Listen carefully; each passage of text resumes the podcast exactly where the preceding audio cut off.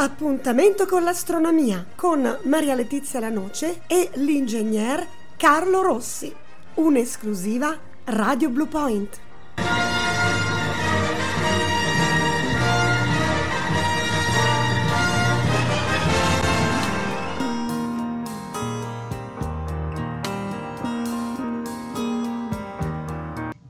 Benvenuti a Radio Blue Point, Maria Letizia Lanoce in console per una nuova puntata dedicata all'archeoastronomia. L'archeoastronomia che è l'astronomia dei popoli antichi e non parliamo di 100 200 anni fa, parliamo di migliaia di anni prima di Cristo. Lo facciamo ancora una volta con il nostro super esperto Carlo Rossi, al quale do il benvenuto.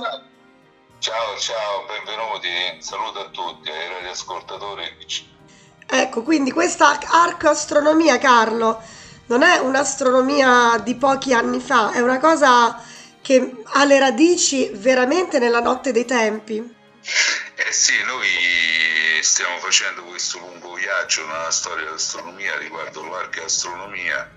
Abbiamo trattato dei siti più importanti, Stonehenge, Inghilterra, Callenish, Karnak in Bretagna, Grange in Irlanda, abbiamo parlato della Valle d'Aosta, dovremo parlare della Sardegna e adesso eh, è la terza registrazione che facciamo sui dischi. Abbiamo trattato del disco di Nebra che si trova in Germania, un disco molto più grande, 14-15 cm, 20 cm, che è molto pesante, che rappresenta con delle lamine, in lamine d'oro le costellazioni, la, l'ammasso stellare delle Pleiadi. Poi ha la Luna, il Sole, la Luna barchetta, tantissime stelline e poi due lamine, una ad ovest, una a destra e il tramonto, che eh, segnano il, l'alba e il tramonto, quindi un disco più che altro rappresentativo, che forse è d'origine comunque una copia di un disco orientale, perché la luna barchetta è tipica degli... Eh, dei popoli orientali, esatto. Poi successivamente siamo stati al disco di come si chiama lì? Di Festo? disco di Minosse. Ah sì. Festo, sì di, di Festo di, giusto. È un disco in uh, ceramica inciso molto molto bello e complesso rispetto al disco in ebra che più che altro è qualitativo non quantitativo. C'ha le spirali sia in una faccia che in un'altra faccia le spirali anticamente questi popoli migliaia di anni fa la spirale rappresentava incisa su roccia o su ceramica e rappresentavano l'anno una spirale oraria i sei mesi la spirale antioraria i successivi sei mesi e quindi eh, due spirali unite rappresentavano l'anno. Ma all'interno di queste spirali c'è disegnata tutta una serie di figure, cose. quindi quello è un disco molto bello, un calendario che rafforza il nostro discorso che abbiamo fatto sempre, la nostra ipotesi che questi popoli antichi avessero un anno civile di 13 mesi di 28 giorni, derivato dal, dal moto lunare confrontato col moto eh, del sole, quindi erano attenti, osservatori molto, molto in gamba. Quindi il disco, il disco di Nebra due, due, registrazioni fa in Germania, sì. disco chiesto di Minosse la volta scorsa, oggi ci interessiamo del disco lunare di Libarna, è uno dei tanti dischi eh, trovati in Italia e diciamo, è uno dei più importanti e quindi trattiamo di questo disco lunare con cui finiremo la eh, trilogia dei dischi Nebra, Festo e Libarna. E poi la volta prossima penso dovremo cominciare a mettere il naso nella Sardegna. La Sardegna è il sito di arche archeologico, il sito di archeastronomia è secondo me superiore a tutti perché oltre le solite cose, il puzzo eh, lunare, eh, c'è anche una piccola piramide a graduni e così via, c'è i nuraghi che sono unici al mondo. quindi la Sardegna è proprio un sito archeologico straordinario e dovremmo metterci il naso, diciamo, una o due lezioncine, registrazioni. Eh certo, lo faremo con molto piacere e in Italia per fortuna siamo ricchi anche di questa tipologia di reperti, quindi non solo monumenti, eh, resti di romani, etruschi e quant'altro, ma anche in fatto di astronomia ci sono tante tracce che hanno lasciato gli uomini del passato. Sì, poi la Sardegna per questa questione dei nuraghi ed altre è unica proprio al mondo. Quindi come diceva il nostro presidente Cossiga, dice non è una regione ma è una nazione, una nazione che ha il, la tradizione proprio del popolo sardo, popolo unico, uno dei più antichi insieme ai siculi d'Europa e quindi vedremo via.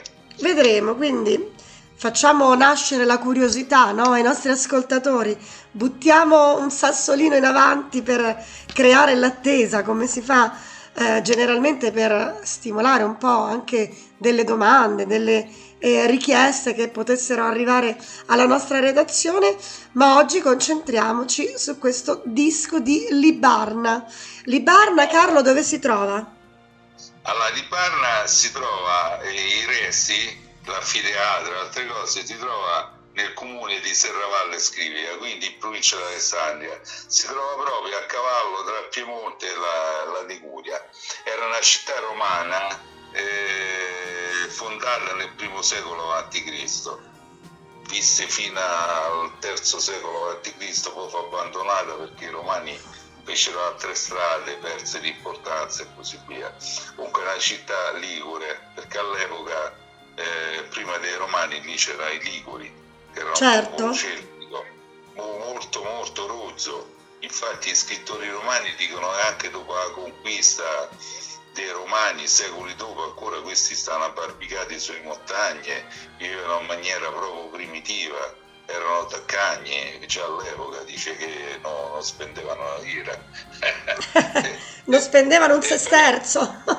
Però era un popolo molto tenace, eh, che si era espanso, era arrivato a Marsiglia, forse in Spagna hanno fatto delle incursioni anche a sud, anche i romani ebbero difficoltà eh, a combattere contro i liguri, molto ma molto tosti, un popolo antichissimo. Beh, anche quindi, perché le montagne per loro erano una difesa, quindi utilizzavano il mare per il commercio, ma poi si, eh, si erano stabiliti nelle valli interne, ma anche oggi è così, cioè la Liguria sì, ha queste coste meravigliose con delle città stupende, ma all'interno è pieno di paesini, di borghi, eh, dove tuttora la gente vive benissimo. Eh sì, è così. E questa città quindi fu fondata dai Romani nel primo secolo a.C., però essendo d'origine ligure, popoli celtici, eh, diciamo che eh, fu fondata ma su, su, una città precedente, un villaggio più che altro, ecco. eh, che risale al VI secolo almeno, almeno al VI-VII secolo a.C., quindi stiamo parlando di periodi in cui da 300-400 anni era finita Stonehenge, Galanic e così via, che quelli arrivano all'anno 1000 circa, al pozzo di Santa Cristina, quindi sono tutti periodi che si, si accavallano. Allora, diciamo che questo disco fu trovato eh, negli scavi sì. eh, nel secolo scorso e poi che successe? Che questo disco, che è piccolino, eh, cioè dimensioni 7-8 cm, molto sottile, è di piombo. È di ah, di piombo addirittura? Sì, sì, sì, di piombo. Fu trovato e sì, perché i romani usavano molto il piombo, perché questo è il certo, celtico romano e fu trovato però fu catalogato come un peso. Eh, pensavano se piombo è peso.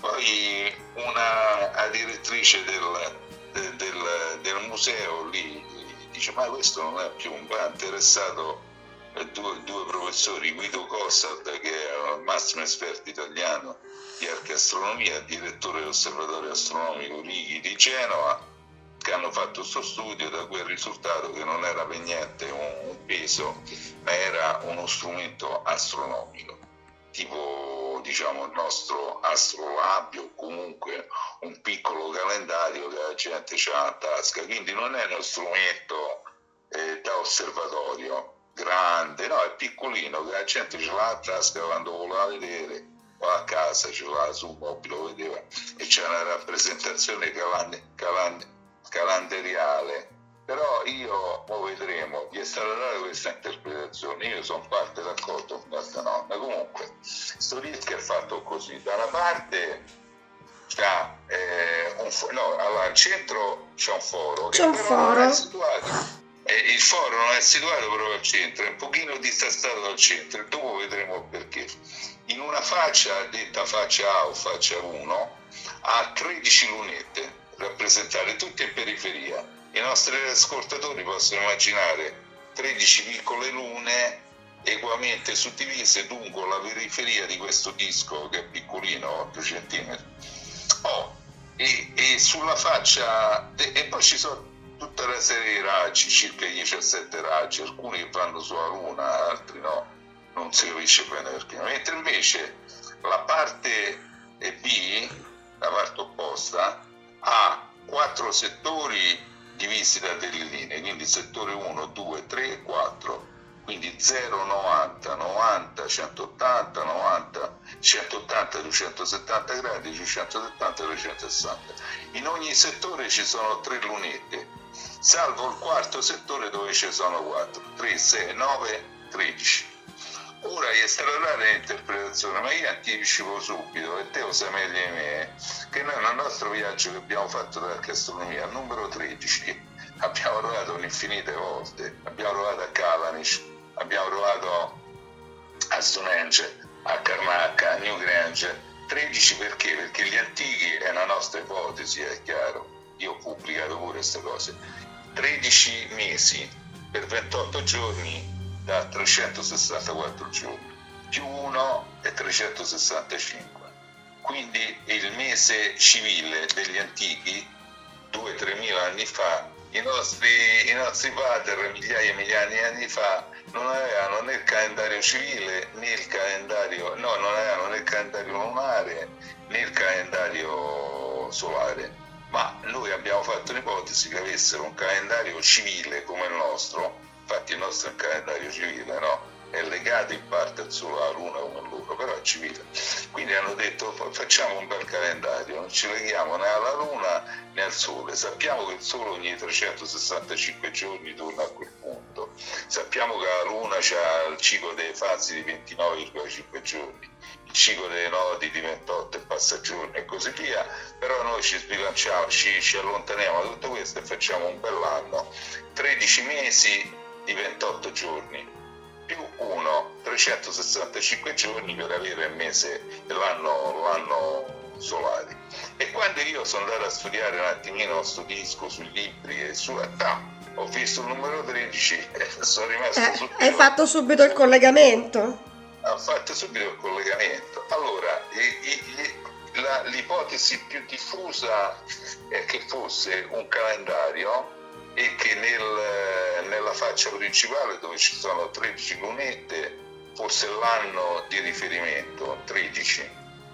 Successivamente dall'altra parte ci sono quattro settori che non ho capito perché, dove ci sono tre, tre lunette è stato eh, interpretato come un anno di 12 lunazioni, dove ce ne sono 4 di 13 e poi è stato messo sopra quattro settori del della seconda faccia più quello principale che secondo me c'entra niente hanno fatto 13 lunazioni più 12 più 13 più 12 più 12 5 anni 62 lunazioni alla fine che viene diviso 5 366 giorni.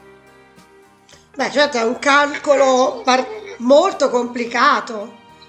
Eh sì è stata questa eh, cioè... cioè dice loro c'erano un anno di 13 lunazioni, un anno di 12, un anno di 13, un anno di 12 e un anno di 12. Perché dice hanno preso questi? Potevano prendere quello di 13? No, quello di 13 va oltre i 365 giorni, quello di 12 sta sotto e quindi a quel punto lì hanno detto vabbè allora facciamo tutta una serie di inter- intercaliamo gli anni di 13 con gli anni di 12, alla fine ci avremo un anno, un anno di riferimento che è l'anno, l'anno solare, 366 giorni. Però Va bene Carlo, ma questi poveri liguri, ma secondo te si portavano dietro questo dischetto per calcolare il tempo ogni 5 anni? Cioè, a me sembra assurdo. Io magari penserei ad una ehm, rotazione di un tempo un pochino più pratico, più, più vicino alla loro realtà. O no? Infatti è quello, quello, che dico io, cioè loro nella faccia ce l'hanno rappresentato l'anno loro, cioè come il nostro, cioè noi abbiamo il calendario, come è fatto quello di carta? gennaio, febbraio, sì, sì. marzo, aprile, eh? e quindi ce l'abbiamo appeso lì e ci sono 12 fogli eh, infatti. Però noi ce l'abbiamo lì, 12 fogli, prendiamo pure in mano quello piccolino che sta nella gente. E secondo me loro questo era il calendario loro, cioè loro c'era la nostra faccia con 13 lunette, erano i 13 mesi. Cioè se fosse stato un oggetto che rimaneva nelle case, che era messo, che so, in un tempio, in un luogo eh, mh, sacro, no? Allora potrei anche capire questa... Ehm, identificazione di questo tempo dei cinque anni, ma che tu porti nel taschino della giacca o di quello che avessero eh, il calendario per, di cinque anni a me sembra veramente assurdo. Però... Infatti, infatti pure a me, no, no, ma gli stessi che hanno fatto questo studio eh, dicono che è una loro ipotesi personale, eh, non è che... Però io, io ti ho detto, come dici te, secondo me questo è come il nostro calendario di carta dice ma perché noi ce l'abbiamo lì, lo sappiamo, eppure abbiamo questo calendario con i 12 fogli e loro c'erano questo stopparetto piccolino che c'era una parte dei 13 mesi che erano le 13 lune. Capisci? Dalla parte opposta dice perché hanno diviso in quattro settori, uno di 3, uno di 3, uno di 3, uno di 4. Eh, perché il numero 13 diviso 4 non gli veniva, no? E quindi che hanno fatto? Hanno messo tre settore, tre, è come se l'anno hanno diviso, ma questo succedeva nell'antichità. Noi abbiamo visto numerosi popoli, pure gli egizi e altri, dividevano l'anno in una maniera che interessava loro. Questi hanno diviso in quattro parti. Hanno detto guarda, c'è un, la prima parte dell'anno sono tre mesi, poi l'altro altri tre mesi, altri tre mesi e l'ultimo sono quattro e quindi hanno fatto 13.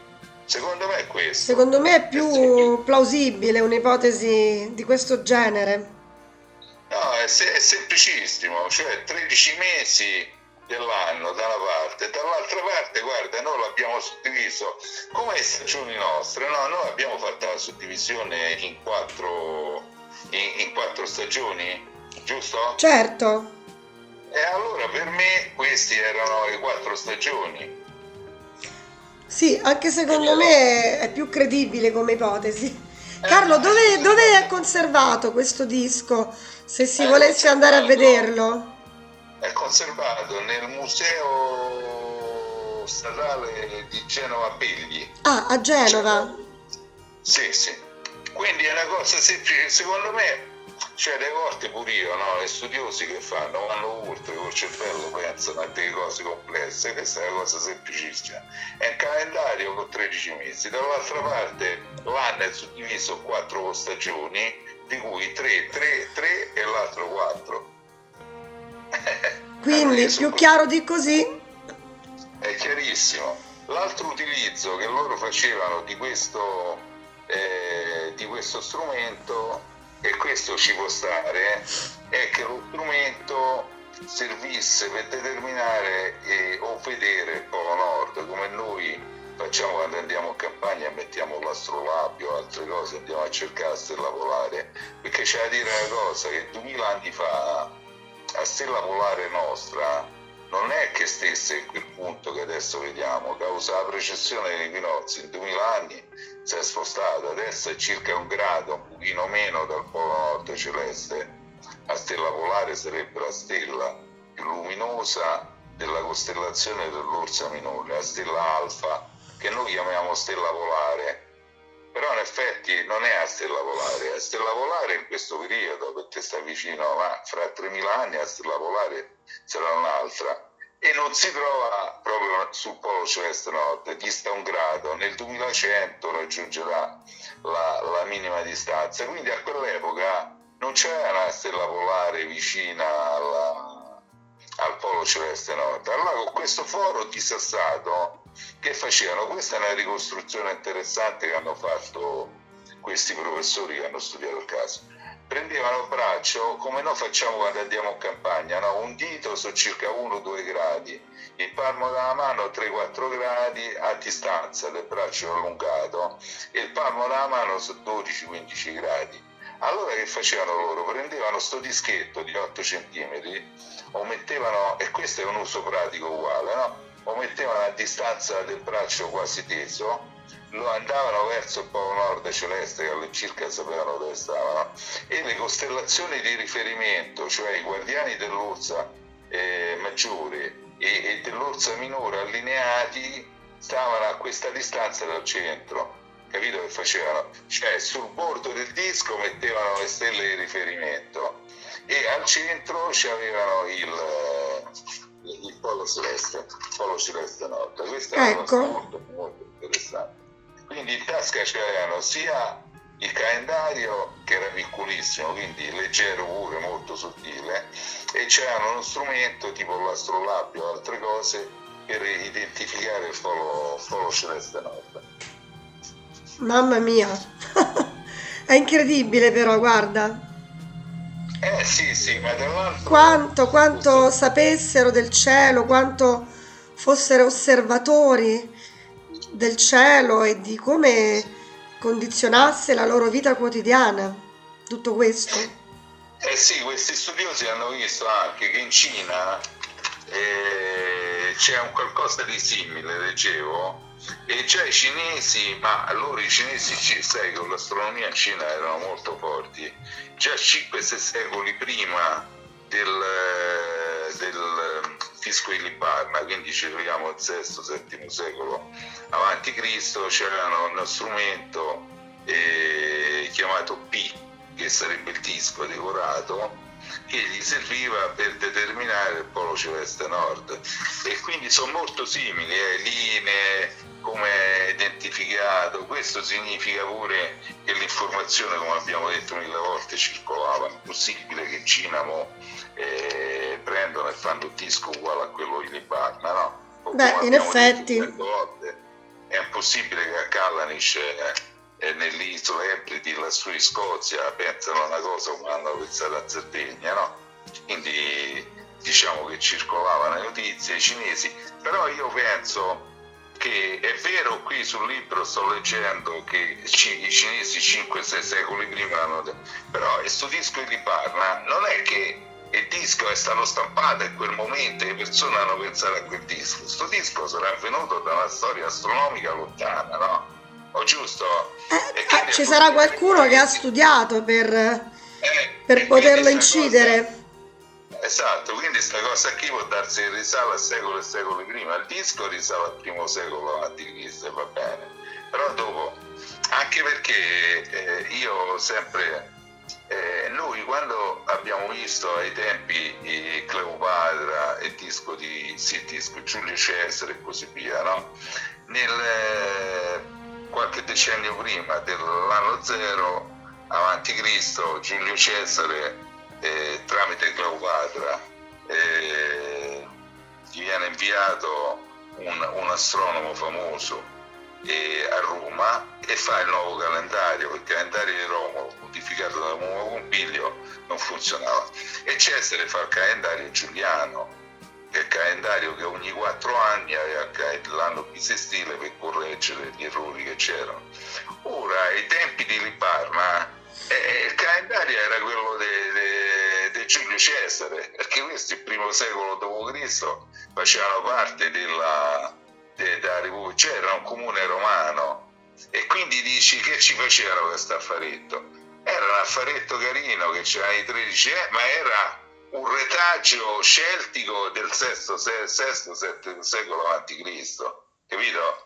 Certo. Altrimenti che ci facevano? C'è un calendario preciso, Giulio Cesare ha fatto 365 giorni, tu ogni quattro anni c'è il calendario Giuliano ogni 4 anni bisestile, quindi in totale sono 365, 20,25 giorni, io col dischetto non me ne fanno, non ci faccio niente. Però pure noi portiamo in giro dei dischetti di antiquariato, certo. la luna, delle cose che sono tradizioni. Quindi secondo me, essendo un popolo celtico, c'erano appresso questo, questo, questo dischetto che ricordava che i propri avi c'erano l'anno di 28 giorni di 13 mesi per 28 giorni e più c'era questo utilizzo pratico per cercare eh, il polo celeste nord con gli indicatori che erano le stelle eh, dell'Ursa Maggiore, i guardiani dell'Ursa Maggiore i guardiani dell'Ursa Minore, le stelle Kochab, eh, K Dragonis che sono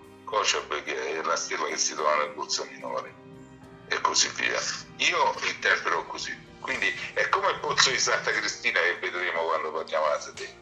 Si fa risalire all'anno 1100 dove la, la, Luna ogni 18 anni è allo zenit e proietta la luce in un foro dentro l'acqua del pozzo. Eh, ma questo pozzo di Santa Cristina, innanzitutto per farlo ci hanno applicato decenni, ma eh, quello è frutto della storia millenaria degli astronomi sardi che hanno rilevato questo evento astronomico, poi il pozzo è stato fatto dopo. Certo. Non è che nel, nel 1100 arriva uno, dice è così e facciamo il pozzo, no? Quelli hanno studiato secoli e secoli, ci sono confrontati con gli astronomi di Karnak, di Kalanic, di Stonehenge e poi dopo man mano hanno fatto a sé questo eh, evento astronomico e dopo hanno ricostruito l'evento astronomico il pozzo di Santa Cristina. Insomma, è tutto frutto di, di un lungo percorso di secoli, di, veramente di, di studi che eh, l'essere umano da sempre ha fatto osservando il cielo. Quindi tutto quello eh che poi è stato prodotto non è che è arrivato dal nulla, no? Da millenni, ma se te pensi che i nostri ascoltatori, no? Galileo che rivoluziona, rivoluziona tutto, dice qui i satelliti di Giove girano a Giove, le macchie solari, il Sole gira, le fasi di Venere, eh? Eh, ma quattro secoli fa, eh, oh, mica è tanto lontano, quattro secoli fa, e quindi dopo viene Einstein nei, primi del Novecento che rivoluziona tutto, Newton rivoluziona quello che ha detto Galileo, prima di Galileo c'è Copernico, prima di Copernico abbiamo Tolomeo, gli egizi, eh, il parco di Nicea, famoso. E quindi che cosa vuol dire? Ehm, cioè l'astronomia è una scienza che è millenaria, ha regolato pure la vita degli uomini in società e quindi va avanti man mano, man mano, delle volte sbaglia, eh, perché delle volte tipo la Terra geocentrica è errore, per millenni. Dopodiché torna indietro, va avanti e così via, però pian piano convergiamo verso, hai visto pure questa storia del Big Bang che è stato messo nettamente in discussione dal telescopio Apple, eh, telescopio James Webb, quello nuovo che è stato lanciato. No? Ah, ecco. Per cui, sto Big Bang sembra non c'è mai stato. ecco, adesso dovranno riscrivere tutti i testi scolastici. Eh sì, perché un conto io, noi in questa trasmissione una cosa abbiamo fatta buona, che abbiamo sempre parlato di evento galileiano, cioè una cosa possiamo dire che è abbastanza certa quando hai sperimentato. Se c'è la teoria, sì, la teoria è sempre valida, però dopo deve essere sperimentabile. Quindi il Big Bang era un'interpretazione dei segnali del cosmo che c'erano eh, i cosmologi, gli astronomi. Però era una teoria, cioè nessuno ha mai visto che l'universo è nato in quel momento, è nato così. È molto telescopico, è andato più in là perché è largo 6-7 metri rispetto all'Apollo 2 metri e 4 e ha visto delle cose che la teoria non... cioè galassie già formate poi centinaia di milioni di anni dopo, dopo l'evento e quindi dice a questo punto qui, qui c'è qualcosa che non va. Parliamo anche nella vita comune dobbiamo sempre distinguere tra il detto verba volant scritta manet diciamo, eh, e i fatti no? concreti. Eh, cioè quando c'è il fatto concreto l'evento galileiano dimostrabile va bene. La teoria non è che va bene ma devi sapere che è una teoria. Niente da fare quando ci mettiamo a parlare, anche a ragionare a voce alta, no? Perché a volte si fa questo, si, si ragiona insieme agli ascoltatori e il tempo passa. Quindi disco di Libarna, se capitate a Genova, fate un salto a questo museo Pegli, a questo museo di Pegli e, e poi chiedete informazioni qui da noi o a www.internetastronomia.it al sito dell'ingegner Carlo Rossi. Grazie sempre per la tua competenza e precisione. Appuntamento alle prossime puntate, sempre qui su Radio Blue Point e in podcast su Spotify. Un saluto a tutti, alla prossima Sardegna arriva. Alla prossima andiamo in Sardegna, ok? Prenotiamo il traghetto. Ciao Carlo. Ciao, ciao, ciao.